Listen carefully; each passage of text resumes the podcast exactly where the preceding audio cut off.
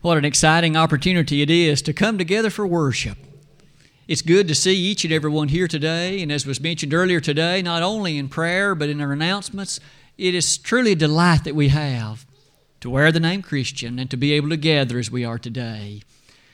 The Pippin congregation is always such that we're certainly excited to see our members and also visitors that come our way. And it's our goal, of course, to be that New Testament congregation of which the New Testament speaks with such positive glory and power. Today, as we come to this part of our worship, may I invite you to consider with me a text from the book of Proverbs. Proverbs 16:25 was read in our hearing just a moment ago, and if you would revisit that with me, that'll be the sole focus of our lesson this morning. There is a way that seemeth right. You may notice on this opening slide this set of introductory remarks that follow. Isn't it true that this is the Thanksgiving season, and many of us have commented even today about the opportunity that's been ours in days recent to enjoy the blessings of God in terms of food or perhaps gathering with family? But in all those ways, of course, we noted last Sunday morning the sweetness and the greatness of many of God's blessings spiritually. Today, as we come to this lesson, I would ask that we consider a powerful attribute of the fact of John 17 17 to begin. Sanctify them through thy truth. Thy word is truth. And aren't you thankful for truth? For that which doesn't rely upon the appreciation of men. Men's thinkings often change. They often are directed by virtue of culture or the sense of the way things are. But God's Word doesn't change. Would you study with me this morning, then, based on that Proverbs 16 passage? There is a way that seemeth right to a man, but the end thereof are the ways of death. I'm sure that verse, among many others in the book of Proverbs, has frequently been a source of intense consideration. Would you consider it with me today? What exactly does that verse say? And what might be some applications or at least some matters that would touch our consideration even this morning. First of all, let's take a few of the words one at a time. There is a way. You notice with me as you look at some of these comments, that original word that's translated way literally means a course, a roadway. It has to do, quite frankly, with a journey. You and I can find many instances in the Old Testament in which that word was used to describe a literal trek or path that someone made as they journeyed from one location to another. But when I invite you to notice rather quickly, it is very, very often used in a figurative way to describe the behavior and the conduct of a person or of a group of people. Perhaps, case in point, as you think about some of the Old Testament usages, about the middle of that slide, would you note this with me? Here are two particular examples. And notice again the word way is what I would invite you to consider. In Genesis chapter 6, when the description was given about the days of Noah, what was it that was said about the way in which people were living? It says they had corrupted their way. And there's that same word again. There's a way that seemeth right to a man. Those individuals living in the days of Noah, as we often have perhaps pondered and wondered, they didn't perceive any difficulties or challenges or, in fact, anything amiss, and yet there was a way that was right to a man. But the end thereof were the ways of death. The way that had been selected and chosen, that course that was being followed in terms of moral character and behavior, it was a way leading to death. Notice this other example taken from Psalm 1, verse number 1. There it says, Blessed is the man that walketh not in the counsel of the ungodly, nor standeth in the way of sinners. There's the word way again. And one more time, you'll notice the reference in these two passages has been a corrupted way, a way that was improper, a way that was opposed to the things of God. But would you notice there's another kind of way that's referenced in the Bible. And whereas those first examples we noted were in the way of wickedness or the way opposed to God, what about the sweetness of these ways that in fact are beautiful? In Psalm 1, verse 6, the Lord knoweth the way of the righteous. Now, We noted verse 1 in that passage a moment ago. So there was the way of sinners on the one hand, and there was the way of the righteous on the other. Which road am I and you following? Which trek would be characteristic of your life and mine? Look at another example in Matthew 21 32. Jesus made reference to the way on that occasion, and one more time, it was a good way. Finally, in 2 Peter 2.21, a rather haunting passage in many ways in which the description is given here about those who knew the way of righteousness. What kind of way was it? The way of righteousness, and they knew it. Today, aren't you and I thankful that we too know that? Continuing on that slide with me, look at the next segment in that passage before us. So there's a way that seemeth right unto a man. As I studied that, I found the presentation of it a bit intriguing. For the literal Hebrew word that has reference to a man has the appearance of his face, his front, that which upon his initial appearance looks to be appropriate. It has every semblance of being reasonable, every reason to consider it plausible. It looks as though it's right. But you may notice the additional words that really form the background of that Hebrew word carries the thought of remember originally the word way referred to a road that was level and smooth. Here that it's to say that it appears right is to say it appears in the way of discernment. It appears as if one more time it is really the way to go the verse then really does carry with it the sense of what you and I have often noted so readily there's a way that seems right to a man. But as you and I know, there's much more to be said about that passage. Look at some of these further developments with me. In Proverbs 11, verse 5, that same word that's here translated as right has to do with the characteristic of those that are blameless. In other words, it appears to be the moral thing to do. You and I know in our modern day there's a great confusion about morality in the mind of many people. What's right and what's wrong. Well, here there's a way that seems right to a man. It appears to be the moral thing, the ethical thing perhaps to consider. But as you and I look further, Habakkuk 2 4 quickly reminds us that the reckless are not upright like this describes. That word, there's a way that seems right to a man. The Hebrew word also means to be upright, as identified by God. It is with that in mind, then we come to that next statement, but the end thereof. That word end has to do with the after part, the aftermath the consequence of, that which is the conclusion and the result of this particular course. Think again with me about this journey. If you think about that word way in relation to a literal pathway or perhaps means of locomotion, the destination then would appear to be good and right, but the end thereof. You may notice these additional passages that word end that is used so often in the Old Testament, particularly. Sometimes that end is very good, but sometimes it's not. And I listed them in this order. It can be very bad. In Proverbs 5, verse number 4, it has to do there with the concourse of a particular piece of advice. The wise man would say to his son, Son, be wary of that harlot. That woman who speaks with such enticing words, her character, her behavior, her attire is not becoming of what it ought to be. Her end is death. She won't lead you anywhere good. Not only that, notice in Jeremiah 5:31, here the people of Israel. God basically of them said this the prophets prophesy falsely. The priests bear rule by their means, and my people love to have it so. And what shall be the end thereof? In other words, what's going to be the f- consequence of this? My people love falsehood. They love to do what's not right. What do you think the end is going to be? It won't be good. But on the other hand, sometimes the end is really good.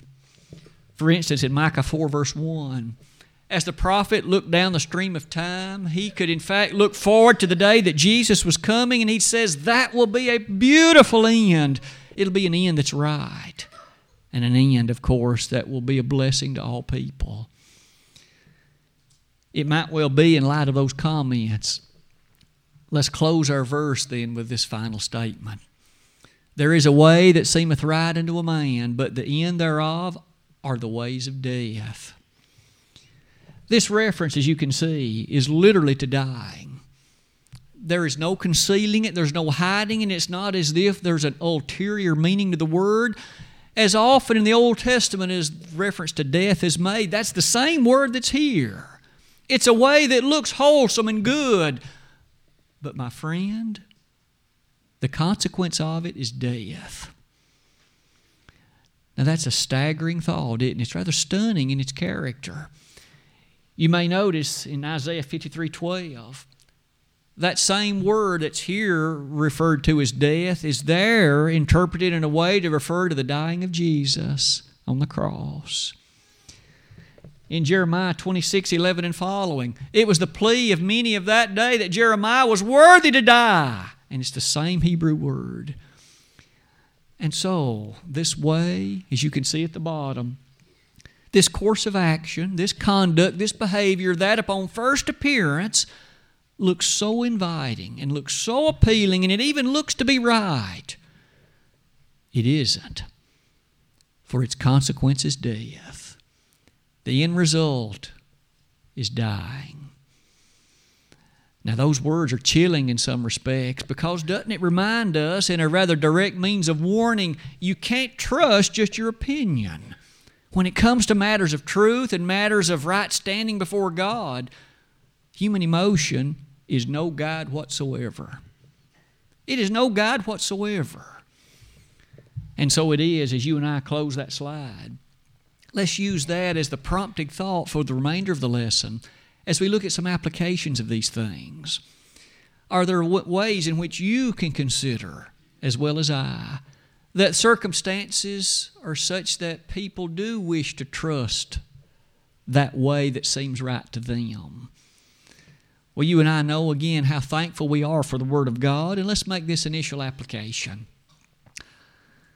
I chose to put it beneath the heading of feelings because you and I know that's such a commonly employed term and a word that seemingly is so often used as the foundation for action and the foundation for decision. Let's begin it like this. Those emotional responses to events, you and I often call them feelings, and yet, in light of them, they sometimes are utilized as the principal, almost the exclusive determining factor for action. I do this because it feels right. I do this because I, in my heart I feel as if it's the right thing to do. There isn't any of us that would besmirch the importance of feelings in the sense that they're a strong part of who we are as individuals. But the question comes are those feelings in and of themselves a proper foundation for the making of spiritual decisions. You might notice many times the descriptions that go with those things are great elements in earnestness and fortitude and even notable characteristics otherwise. A person may be earnest. They may be very hardworking. They may, in fact, be individuals who themselves have sacrificed notably. And yet, often they make these statements that I feel. In light of those things, let's notice some verses, would you? We've already learned today there is a way that seemeth right unto a man, but the end thereof are the ways of death. That course which appears to be right, and that course which, upon first observation, perhaps looks to be appropriate, turns out not to be that warning was rather powerfully given. A moment ago, as we studied from Proverbs 16 25, it is very significant, it seems, that that identical verse is found two chapters earlier as well in Proverbs 14, verse 12. Two times in Holy Scripture, that particular matter is repeated. With that, might I ask you to note Jeremiah 17 9. Now, this occurred a bit later in Old Testament history, but please note the warning with me. And oh, how serious it was for the folks of that day. As God directly addressed the children of Israel, it was to them, He said, The heart is deceitful above all things and desperately wicked. Who can know it? Isn't it interesting that the children of Israel, as Babylonian captivity loomed shortly in their future, here was a circumstance in which God says their heart had been deceived. The heart is deceitful above all wicked, it is deceitful above all things. That deceit, that consideration, of course, means that emotional response is not a basis for decision. And yet with that, notice the second verse in Romans 121. Wasn't it true on that occasion that we notice that as the Gentiles were under description, we find that circumstance in which they had allowed their hearts to be deceived, and because of that, they had acted in a way that denied the Creator and gave attention to the creature instead. Isn't it interesting and isn't it rather chilling to notice that as that took place, God says they had become vain in their imaginations. The heart wasn't trustworthy. Aren't you thankful that we do have a trustworthy guide? When God thus declares and when He proclaims and when He asserts, then that settles any matter, and one isn't left to rest only upon impression or feeling. You might notice, in addition to that, examples from the Word of God assist us as we contemplate this. Would you reflect with me on the man named Abraham for a moment? In the book of Genesis, we read about a gentleman named Abraham who, in chapter 12, God directed him to leave the land of his fathers and to go to a place that he would be shown. Abraham dutifully followed that commandment, and as he ultimately arrived, we learn this in chapter 15. God had promised him that he would be the father of a multitude of nations. But isn't it fascinating? He and his wife were barren at that time. They didn't have any children. Abraham was age 75 when he was first called.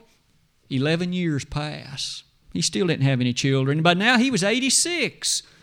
His wife was 76. No doubt there were many questions beginning to be asked. What about the fulfillment of God's promise? And Sarah, together with Abraham, had a, a, device, a plan, whereby they could offer assistance to that promise of God. We well remember this, that the idea was this Abraham, go into Hagar, my handmaid, and thus the seed that you will bear of her shall be this which shall in fact be the fulfillment of God's promise. Abraham complied, and as that unfolded, we remember Ishmael was born. Abraham was 86 years old at the time. And God, of course, rather rapidly came unto him and said, This is not the son of promise. Now, would you pause with me and notice? that looked to be the right thing to Abraham and Sarah. It looked to be an appropriate device. It looked to be reasonable unto them to assist even in the spiritual fulfillment of the promises that God had made. There is a way that seemeth right unto a man, but the end thereof are the ways of death. That was not the plan of God. In fact, God rather quickly affirmed then that Ishmael's not the son of promise, but you and your wife, Sarah, shall have a son. Isn't it still fascinating that 14 more years would pass? 14 more years would pass before Isaac was born.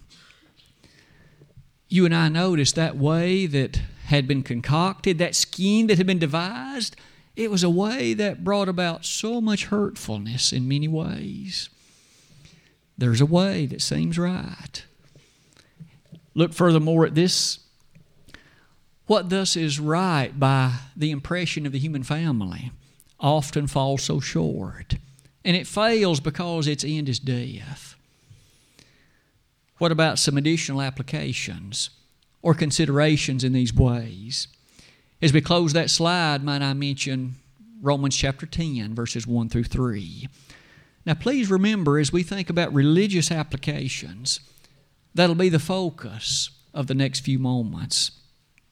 Remember that way that we described earlier in the lesson this morning, that way often had the appearance of uprightness. It had the appearance of appropriateness and even right standing with God, but yet its end was death. So it really wasn't what it appeared to be. Wasn't it true in Romans 10? Paul made this rather compelling statement as he spoke about the earnestness and the seriousness that had described the children of Israel and even the Jewish family. He said, My heart's desire and prayer to God for Israel is that they might be saved. For I bear them record that they have a zeal of God, but not according to knowledge. For they, being ignorant of God's righteousness and going about to establish their own righteousness, have not submitted themselves unto the righteousness of God. Packed among those statements there in Romans 10, verses 1 to 3, is this. Here were a group of individuals who themselves were zealous, enthusiastic, eager, and interested in the things that were spiritual in character, but Paul says they're misdirected. They have a zeal of God, but not according to knowledge. And may I say that that is case in point of that text we've been studying. There's a way that seems right to a man, but the end thereof are the ways of death. With that, then let's look at this, these additional examples. And so, what should we say about the application of this principle to things particularly related to the church? Things particularly related to worship services and otherwise. It isn't enough to say that I feel as if this is right or I feel as if this is appropriate. That kind of approach may well have an end of death. We don't need to rely upon a way that just seems to be right to a man, but we want a way that's told to be right by virtue of God.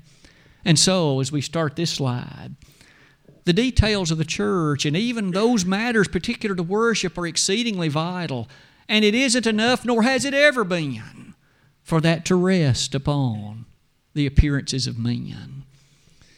As you consider some of those with me, Let's pause to ponder for a moment about this matter. Worship is so vital, and there's a sense in the part of man in which that's a natural thing. We're made, it would seem, in a way to respect the nature and the character of worship. The question becomes will that be a worship that's rightly directed? Turning back to Genesis chapter 4 with me, isn't it true that there Cain and Abel brought of things unto God? Here, in the very dawning of time, we appreciate that as they brought these things, it still forever stands that the following is to be noted Abel's sacrifice was accepted, Cain's was not. The mere fact that each brought something wasn't by itself a guarantee that God would accept it. You see, there's a way that seems right unto a man, but the end thereof are the ways of death. Do you suppose if you had asked Cain prior to the time of the offering, did he suppose that God would accept it? It seems reasonable that he would have said yes, or else he wouldn't have brought it. But yet God didn't accept it. Merely the appearance of it was not sufficient. Not only that, consider those unforgettable words of our Savior in Matthew 15. In verses 7, 8, and 9 of that chapter, as himself Jesus was questioned about the nature of worship and the particulars of it. He quoted from the Old Testament This people honoreth me with their mouth, but their heart is far from me. But in vain do they worship me, teaching for doctrines the commandments of men. Isn't it true then that Jesus himself asserted that those who follow the doctrines of men in light of their worship is such that that worship has become vain? It has become empty in essence. It has become such that God isn't pleased with it. May I again ask that we notice there is a way that seemeth right unto a man, but the end thereof are the ways of death. In light of our worship, we can make some immediate applications. You and I know well that some of the matters that have brought much discussion in the history of the church surround the topic of the music of the church. The church loves music, but music as God has commanded. and music as is described in the, in the New Testament, therein lies the question what kind of music? Would God be pleased if, in fact, we employed a mechanical instrument along with our singing? Would that be satisfactory to Him?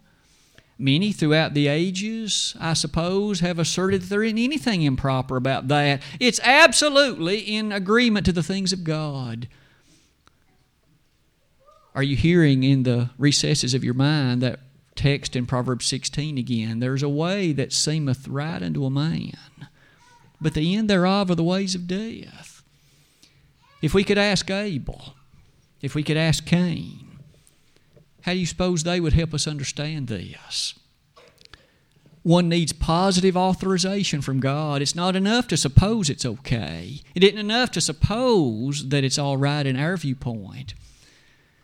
Look with me at some of these verses. In Isaiah 1, verses 11 and following, description is given of worship among the children of Israel. And as that description is given, we find God rather hauntingly say, I've had enough of this. He didn't like their worship anymore. Question Does God then like all worship, no matter how it's formed or framed or offered? He didn't like Israel's worship at that time they had assembled in such a way that they, in fact, were offering their sacrifices, but there were problems and issues, and God said, I've had enough of this. As you and I know from consideration of points like that one, that particular matter of God challenges us even today, doesn't it? How humbly, how meekly, and how seriously. It's our desire to reverently approach God as He has informed us. In worship, we don't worship ourselves. It doesn't matter what you and I prefer, it doesn't matter what we like. It matters what God has said He wants.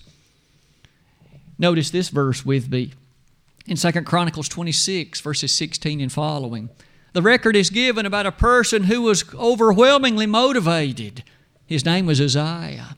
He was the king at the time, he wanted so much to offer before God, and so he rather presumptuously took upon him the particular matters of the sacrifice and went in before and offered it. The problem is, he wasn't authorized to do it. He was stricken with leprosy. Doesn't that chill us as we think about merely having an earnestness and a sincerity and a desire is not a guarantee because isn't it still true? There is a way that seemeth right unto a man, but the end thereof are the ways of death. As we continue on our journey through that slide, I would ask you to consider with me a number of verses as we come near its base or bottom. In Ephesians 5:19, we do have God telling us expressly what he likes and what he wants as we contemplate the music of our worship. We've joyously lifted our voices together today, and we've hymned these songs and hymns and spiritual songs today, together. And as we've done that, we have spoken to ourselves in psalms and hymns and spiritual songs, singing and making melody in your heart to the Lord. We played the instrument of our heart we in fact moved our mouth and tongues and the other aspects spoken of in the Word of God, and we did so out of great adoration and praise for God. As we have done all of that, we have followed those commandments that the Lord Himself has delivered us. Might I ask you to notice in the Colossians passage, especially, we have an overwhelming description given about that music that is so refined and so desirable to God. Let the word of Christ dwell in you richly in all wisdom. At that point, we notice this the word of Christ that motivates and compels us to do those things that we do. And as it dwells within us, he says, teaching and admonishing one another in psalms and hymns and spiritual songs. At that point, you'll notice those things that are sung have as their goal that admonishment, that teaching. In the final analysis, in Hebrews 2, verse 12, it says, In the midst of the church will I sing praise unto thee. Today, as we think at least about that aspect of our worship, the significance must not go understated. And with it, we know that some other forms and aspects of the church are also worthy of some consideration. Look with me at the top of this slide.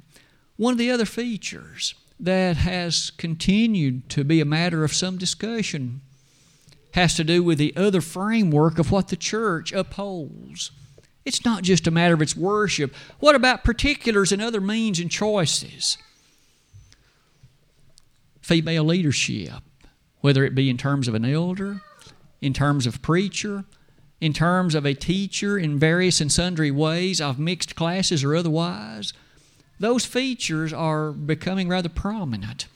At least they're becoming somewhat more common. With it, the question again must be this What saith the Scripture? Because isn't it true, there's a way that seemeth right unto a man, but the end thereof are the ways of death. Some of those opening comments are these. As you contemplate this one particular aspect, there's no question. There are many women who are talented speakers, very bright and intelligent. In many ways, that's beside the point. When it comes to things such as preaching, and when it comes to matters such as the leading in some way of worship, we aren't left to our devices. We aren't left to try and discuss or figure this out. The Word of God has declared. And all of the discussions and all the presentations doesn't change what God's Word has said. Maybe it is in regard to that that this passage in 1 Corinthians 14 34, as well as the one in 1 Timothy 2, that 1 Timothy 2 passage in particular, as we have noted so often, has to do with that particular presentation of worship. Paul described there, did he not? I will that men everywhere lift up holy hands unto God and the Father. And you'll notice in verses 8 and following, as that statement was made, there are different Greek words and the one that the Holy Spirit chose to use through Paul was that word specifically referring to a male. It's not the human family in general, it's the male of the species. Men are the ones then that have been honored by God to carry forth that role. As you and I give thought to it again, aren't we hearing in the background as various and sundry changes continue to appear throughout the nature of the church? There's a way that seemeth right to a man, but the end thereof are the ways of death. We aren't at liberty to change the Word of God or attempt to change it. It might well be. We could ask as we come near the close of our lesson about the eldership. You probably are aware that there are many places who've begun to even question the existence of an eldership. They perhaps reason as follows We've made it fine, and I think we could without an eldership. Why do we need them? Maybe you've had conversations with individuals who feel so. Otherwise, other descriptions are given about the qualifications. Maybe that one's not so important. I don't think that one's as significant as the other ones. May I say to all of us, when it comes to those qualifications or even the existence of the eldership, there is a way that seemeth right unto a man, but the end thereof are the ways of death. We aren't left to our devices to try and alter or augment or remove or change those qualifications or even to question the existence of them. God's Word has declared. All these ways that men have offered, men, no doubt, many times have presumed that they're good suggestions and their suppositions, no doubt, have been made with the finest of honesty. That doesn't change the fact that any suggestion that in fact militates against the Word of God is guaranteed to end in death. It's guaranteed to end in hurtfulness here, and if something isn't made right, the day of judgment will be worse. One could extend this listing by many times over as we think about particulars but maybe we have said enough to bring us to this concluding slide today. The message of Proverbs 16:25 continues unaltered and unchanged. As Solomon penned that centuries ago, there is a way that seemeth right unto a man, but the end thereof are the ways of death. One by one, we've only looked at a brief sampling of some of the modern applications that might be drawn from it. But there's a dire warning. In Matthew 19 4, Jesus, the first question he asked of them when they posed that rather controversial question to him is, Have you not read? Oh, how we must return to the Word of God for the answers to the questions that we're asking ourselves to consider. And in Romans 4, verse 3, what saith the Scripture? Today, as we've reminded ourselves about the seriousness of that warning in Proverbs 16:25, may I ask that we make application in this final invitation, at least, to the invitation itself. So, what must I do to be a Christian? What must I do to live faithfully? Is that left to me, to you, to figure out? Aren't you thankful the answer is no? For there's a way that would look right to me or that would appear reasonable to you or someone else, and yet it's the way that leads to death. There is a way that is delivered by God.